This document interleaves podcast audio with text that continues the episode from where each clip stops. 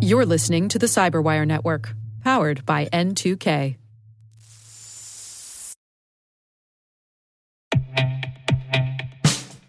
And now, a message from Cyberbit. Mastering cybersecurity is like mastering a sport. You build muscle memory through rigorous practice, then you train as a team to foster cohesion while operating under pressure. Like athletes, cybersecurity professionals thrive on hands on simulation. But traditional courses, certifications, and open source labs won't build you a winning team. You need Cyberbit. Cyberbit offers a hyper realistic simulation environment for your SOC, IR, and C suite to refine your skills, all using the market leading SIMs, EDRs, firewalls, and WAFs they use every day. Cyberbit is offering Cyberwire listeners a free live fire exercise. Sign up your team now at cyberbit.com slash cyberwire.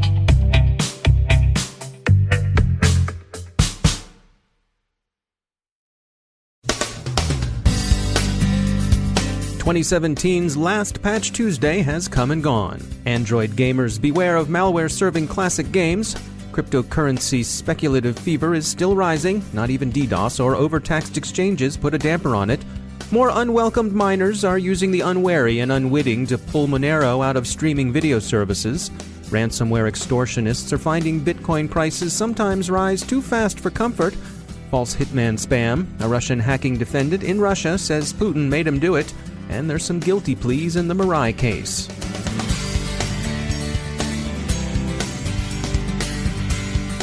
I'm Dave Bittner with your CyberWire summary for Wednesday, December 13th, 2017. Yesterday was Patch Tuesday, the last one of 2017. Flash issued its traditional monthly fix for Flash Player. Microsoft pushed out a number of fixes 20 critical, 12 important, which observers are calling a relatively light update. As always, patching is vital to digital hygiene, so take a look and listen to your sysadmins. Those of you who play classic games on your Android device, Tank and Bomber, Battle City Super Tank, Retro Brick Game, Classic Bomber, and so on, beware. AppThority has found an infestation of malicious code appearing as a payload inbound from the Gold Duck server. The cryptocurrency inflationary bubble continues apace. DDoS attacks against Bitfinex have been impeding Bitcoin trading this week, and rival currencies Litecoin and Ether are absorbing some of the speculative pressure that's seeking an outlet. The Ethereum trading exchange Coinbase may also be under denial of service attack, or it may just be clogged by traders. It's difficult to tell. Coinbase's CEO Brian Armstrong warned speculators not to expect to be able to trade on Coinbase during busy periods and indeed it appears that heavy usage is what's bogging down the site. It's a popular service. The Coinbase app has recently been among the top free downloads available online. Bitcoin has been extraordinarily popular among individual speculators in Asia, millions of whom have taken a flyer on the cryptocurrency. South Korea has displaced Japan and China as what the Wall Street Journal calls the latest hotspot. Some deny that this is a classic bubble, but it certainly looks like one. Most observers think a correction is inevitable. It would seem to be on the grounds of the high electrical power consumption being drawn by Bitcoin miners and other panners for crypto gold, and not a few of them think that correction is likelier to be a hard than a soft landing. When ordinary people without the resources to follow or perhaps even understand a market jump into speculation, and when they're wagering their savings on the promise of big, big returns, well, as Ars Technica writer Timothy B. Lee notes, the current wave of speculators is less sophisticated than those that drove earlier Bitcoin booms in 2011 and 2013. As Lee puts it, quote, the market is starting to feel like the final month of the dot com boom, where people started getting tech stock tips from their taxi drivers. With all that money in play, criminal interest in cryptocurrency remains high, Security researchers at AdGuard have noticed that popular video streaming sites have been using visitors' devices surreptitiously to mine Monero. That this mining is done without the user's permission or even knowledge is obvious. The affected sites are OpenLoad, Streamango, Rapid Video, and Online Video Converter. Almost a billion users are thought to be affected each month. But a spare thought for the poor crooks who are pricing the ransomware extortion in Bitcoin. One way an institutional victim, like, say, Mecklenburg County, North Carolina, is going to look at a ransomware attack is as a cost benefit proposition. They might, might consider paying if the cost isn't too high. Mecklenburg County told its extortionists forget about it and has simply bitten the bullet and gone about restoring its systems without paying. But if the ransom isn't too high, some might well pay. That's become harder. If you ask for some number X of Bitcoin, and by the time the deadline you give the victim expires, three or four days are common enough deadlines, they'll find that Bitcoin has risen by 25% or 50% or 100% or, well, forget about it. Sometimes it's not easy being a criminal. Some poor crooks, of course, don't even deserve a thought. We're thinking of the outrageous creeps who've begun emailing people saying essentially, I'm a hitman and your life is in danger because, quote, your activity causes trouble to a particular person, end quote, and said person has hired me to kill you. But because of the sender's sincere concern for the recipient's life, he'll cancel the contract and tell who ordered you whacked if you pay him 0.5 Bitcoin. So, if you get such an email, don't worry, don't pay, mark it as junk, and move on.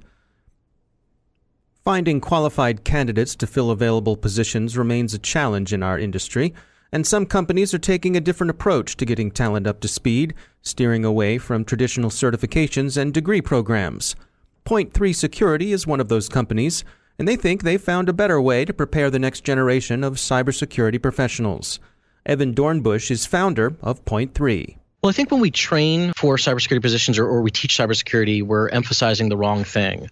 In America, you have this Victorian era style teaching model rows and rows of students uh, memorizing things from you know canned powerpoints canned lectures multiple choice tests uh, you know at the end of the day that that doesn't really benefit anyone and so the way we've approached cybersecurity is more of a returning to almost like medieval ages a, craft uh, you know uh, we do uh, journeyman master apprenticeship models um, teaching the craft all hands on puzzles no lectures uh, no multiple choice tests, um, you know, no PowerPoints, full immersion into the culture. And I think I think that's important. I think that matters, and I think the results speak for themselves. I, think there's a certain amount, particularly from the hiring side of things, there's a certain amount of uh, sort of gatekeeping that goes on with certifications and college degrees and so forth for people to even get by. Uh, you know, a certain level of being considered for jobs, you have to have things that can be checked off on checkboxes.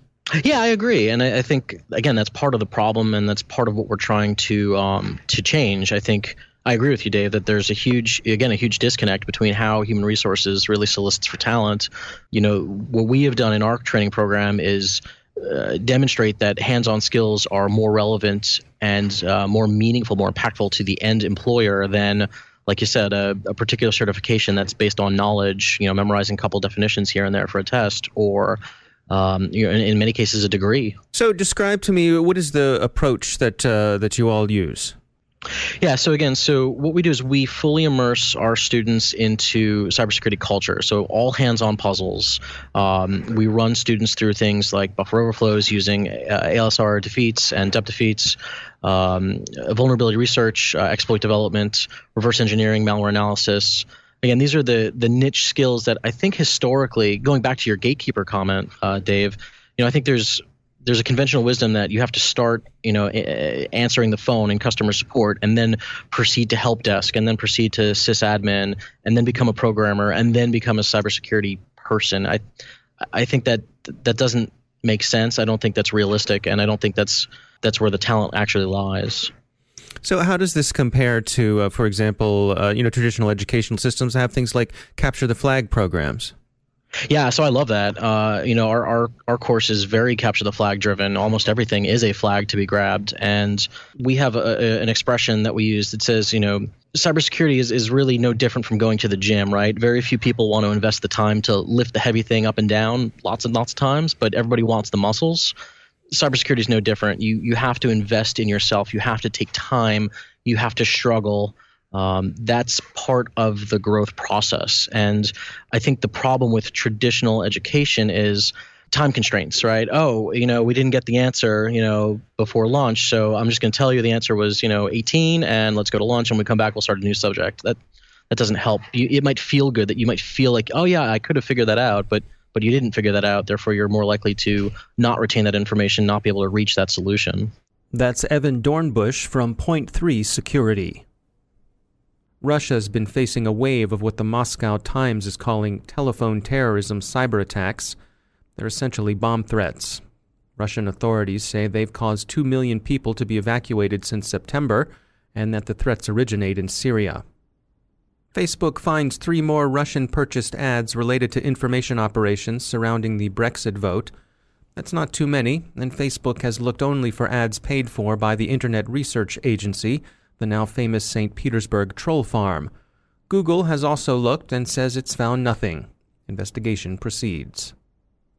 A Russian defendant in a Russian court, one of the members of the Lurk hacking crew, is said to have claimed President Putin ordered him to hack the U.S. Democratic National Committee. But both the court and the news source are Russian, and this particular informational matryoshka should be reviewed with appropriate skepticism until more is known. The Times of London reports that the accused hacker, Konstantin Kozlovsky, may well have other axes to grind. Their expert on Russian intelligence services, Andrei Soldatov, thinks that if Kozlovsky were legitimately illegitimate, if he really were under Mr. Putin's orders, he'd have been able to provide more technical details that he has. As it is, it's a bald assertion. Soldatov thinks it likelier that Kozlovsky is just honked off about being prosecuted for lurk and is maybe looking for some kind of deal. This, of course, doesn't mean that Mr. Putin isn't involved, just that we haven't seen the other dolls inside the Matryoshka. An interesting development in the Mirai case. As has long been believed, it was the work of a couple of guys in Pennsylvania and New Jersey. Both entered a guilty plea to federal charges involving writing and using the DDoS code this week. The knuckleheads in question, Mr. Paras Jha, 21 of Fanwood, New Jersey, and Mr. Josiah White, 20 of Washington, Pennsylvania, are co founders of ProTraf Solutions LLC, specializing in DDoS mitigation. Krebs says that's like a firefighter committing arson so he can get paid to put out the fire. That's not a bad analogy. Mr. Jha, at least, has also copped a guilty plea to New Jersey state charges. What are they teaching these kids at Rutgers these days?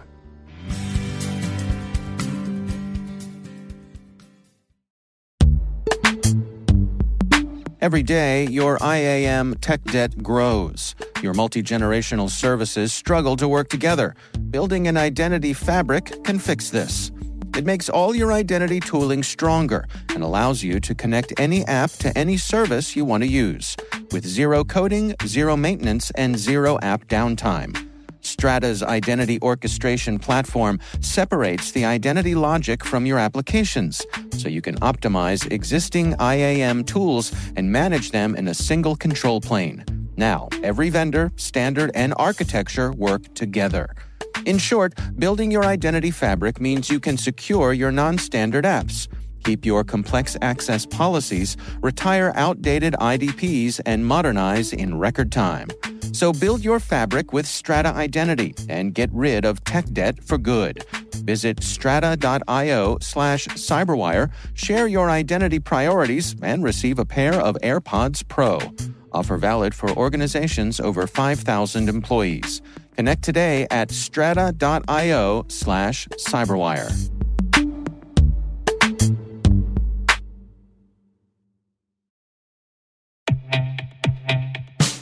And now, a word from our sponsor, Syxsense. Syxsense provides award winning cloud based automated endpoint and vulnerability management solutions to streamline IT and security operations. With its advanced platform, businesses gain complete visibility and control over their infrastructure, reducing IT and security risks and optimizing operational efficiency. With Syxsense, you'll get real time alerts, risk based vulnerability prioritization and remediations, and an intuitive automation and orchestration engine so you can focus on your core business goals. Confident in the knowledge that your enterprise is secure, compliant, and running smoothly. To learn why enterprises choose Syxsense, visit syxsense.com.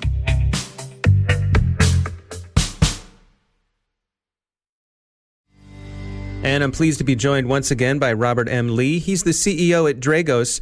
Robert, welcome back. Um, you know, we've been going through some of the uh, the risk factors when it comes to different ICS uh, categories, and today I wanted to touch on water, an important one. Absolutely. So, water, uh, of course, when we talk about any industry, it's always good to note that there are some very, very small players, and there's also some very considerable um, size players in that community as well. So, I'll, I'll try not to treat it as if it's just one homogeneous industry to start off with. But when most people think of water resources, they're thinking of water distribution and wastewater treatment. Um, basically, how do I get water and how do I keep it clean? There's a lot more to it than that, but that that's usually comes to the forefront of folks' minds. And in those environments, there's historically been a very good safety culture, especially when you start dealing with things like chlorine and uh, other chemicals, to make sure that they test even outside of any sort of cyber mechanisms. There's, you know, there's uh, one wastewater treatment facility I was in recently. They have a routine schedule, 24/7, where multiple people are actually testing samples of the water and making sure that there's not uh, an overloading of chemicals or anything like that. So even if a hacker got on and dumped chlorine into the tanks, they would notice. Hmm. Um, so that's that's the good side. The bad side is uh, water industry by far is one of the least invested into industries, and there's a lot of reasons for this. I don't mean by their own community. Again, I, I don't want to downplay the work that's been done there, but when you think of the infrastructures that get national attention and grant money and the security industry going after their budgets and uh, all, all of the research you're usually thinking about electric systems maybe manufacturing but water isn't one of those ones that generally comes to the forefront hmm. at least not for a lot of those players um, they may talk about it but they don't have the the staff i mean in many water facilities there might be an IT guy who's supposed to do IT as well as security, and he mows the lawn on Fridays, right? It's like very, very resource um, sort of tapped. Hmm. Um, for that reason, and the lack of complexity in the water systems uh, compared to many other systems, there are some particularly damaging scenarios that you could think about. So, as an example, when I try to balance the the nuance and try to balance uh, sort of how attacks would occur, there's usually three variables that I that I measure or think about. One is the complexity of the overall system. So where the electric power grid, you have redundant lines, you have redundant routes, you have substation in Baltimore is different than substation in DC, let alone different parts of the country, right? There, there's interconnects, there's a lot of complexity in that system. And you can even measure sort of the security investment is is adding to that complexity for the adversary. The second one is like what do you actually want to achieve? The impact. Is the impact you want to have a disruption for an hour? Is it you have you know potentially physical destruction lead to disruption for a week? Um, and then the the third one is really that scale. Like, am I talking about one site? Am I talking about um, all across the United States? So when we look at water, um, it is it is an it's still a complex system, and the, the, control system environments are still fantastic, but it's not as complex as an electric grid or one of the larger infrastructures. So the the ability for an attacker to go in and identify and learn an environment and do something malicious to it is not as significant a bar as we'd want. So we do have to add complexity to that challenge for them by investing in the right security to address the right threat landscape. That being said, there is also sort of the hilarious reality that and there's a lot of tribal knowledge that occurs on how certain plants are run and operated. Hmm. And sometimes, if you just follow the spec and you follow the engineering guide, you design an attack off that, it's actually not what's fully implemented. And that can lead to uh, unintended complexity for the adversary, um, which means they might do something expecting an outcome and not achieve that outcome at all. So, in short, when I think of the industries that I wish was able to have more investment into it, water is uh, at the top of the list for me in terms of needing some attention. Also, understand what those unique water sort of targeting threats look like because we're not doing a lot of discovery there. But uh, as always, I, I, try to balance it with the fact that yes, we do have really good engineers and talent, but I, I would say we beca- are becoming more interconnected. We're becoming more homogeneous in nature, and the natural complexity of the problem that benefits defenders is not so substantial in water to lean on. So we, we definitely got to do more. All right, Robert M. Lee, thanks for joining us.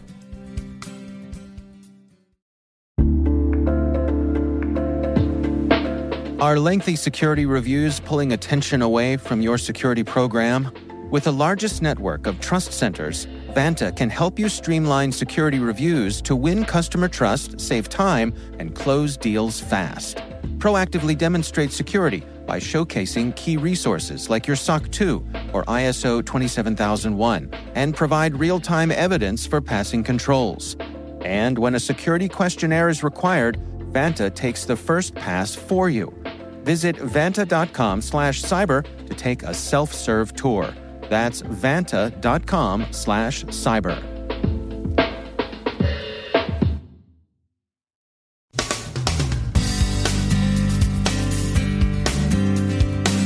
And that's the Cyberwire. We are proudly produced in Maryland by our talented team of editors and producers. I'm Dave Bittner. Thanks for listening.